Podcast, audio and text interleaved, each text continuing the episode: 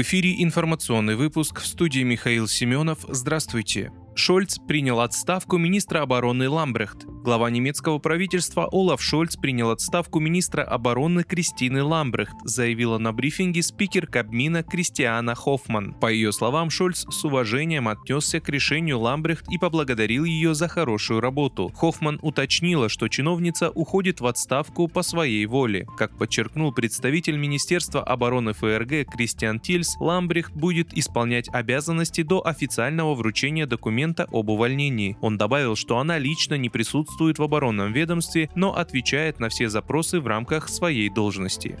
Евросоюз хочет, чтобы Россия не брала плату с авиакомпаний за полеты над Сибирью. Руководитель генерального директора по транспорту Еврокомиссии Хенрик Хололей призвал Россию не брать с иностранных авиакомпаний плату за полеты над Сибирью, пишет Reuters. По его словам, этот вопрос станет актуальным, когда будут сняты соответствующие ограничения, введенные на фоне украинского конфликта. После начала специальной военной операции на Украине в феврале прошлого года многие европейские страны закрыли воздушное пространство средства для российских авиакомпаний. Москва, в свою очередь, ответила ограничением на выполнение полетов для авиакомпаний 36 государств. При этом ближневосточные и китайские авиакомпании продолжили летать через Россию.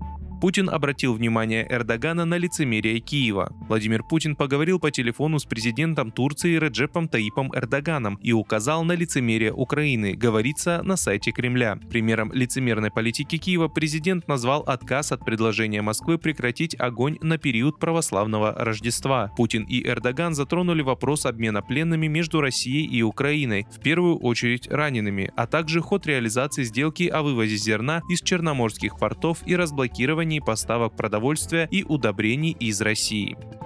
В США заявили, что украинские войска могут отступить из Артемовска. Командование ВСУ задумалось об отступлении из Артемовска, пишут обозреватели американской газеты Washington Post. По данным авторов, сейчас Генштаб пытается принять решение о дальнейшем контрнаступлении на одном из направлений. Такая операция потребует значительного количества сил, поэтому вопрос об усилении Артемовска решается в первую очередь. В издании отмечают, что некоторые украинские военные согласны на тактический маневр, если станет ясно, что оборона города бессмысленна бессмысленно. Однако отступление из Артемовска будет ударом по репутации украинского президента. Поэтому не исключено, что Владимир Зеленский примет решение усилить город резервами. Ранее сообщалось, что западные и украинские чиновники и аналитики призвали ВСУ отойти из Артемовска.